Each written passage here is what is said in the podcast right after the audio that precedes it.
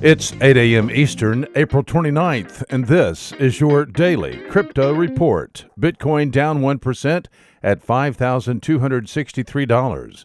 Ethereum down two percent at one hundred fifty-five dollars.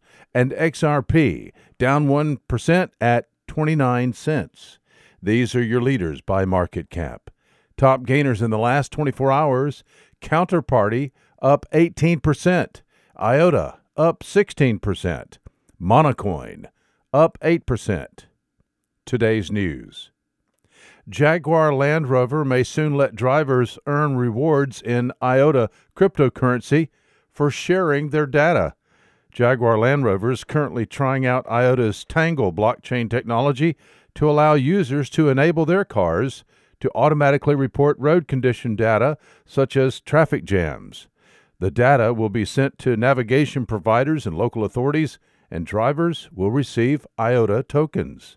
The initiative announced today comes via a partnership with the IOTA Foundation and Jaguar Land Rover. Jaguar Land Rover said its cars would be equipped with an Internet of Things sensors to provide data via IOTA's Tangle distributed ledger, including messages. Bloomberg reports this morning of a private, secret meeting among two dozen major cryptocurrency players back in January of this year. The report states they met at a luxury resort on Singapore's Sentosa Island, January twentieth, where the highly influential individuals representing Coinbase, Binance, Goldman Sachs, Galaxy Digital, and others brainstormed ways to make cryptocurrency a part of the world's financial infrastructure. According to the report, the goal of the meeting was to create the framework for an orderly market in crypto derivatives, which is part of every new assets class road to acceptance. The outcome of the meeting, according to Simon Nursi, who attended the meeting, was the birth of the first, crypt, uh, first crypto clearinghouse known as Liquidity Offset Network.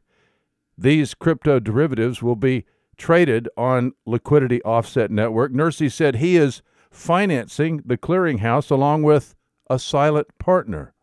The clearinghouse is said to be operational and expects regulation in July of this year by the Singapore Monetary Authority. And finally, Australia's Competition and Consumer Commission reports today that Australia had six hundred seventy-four cases of cryptocurrency scams in twenty eighteen. This is up one hundred ninety percent over twenty seventeen. Australians were tricked out of four point three million dollars worth of cryptocurrency last year. Those are your leading headlines today. Visit us at daily crypto report dot io for sources and for links. Find us on social media. Add us to your Alexa flash briefing and listen to us everywhere you podcast under Daily Crypto Report.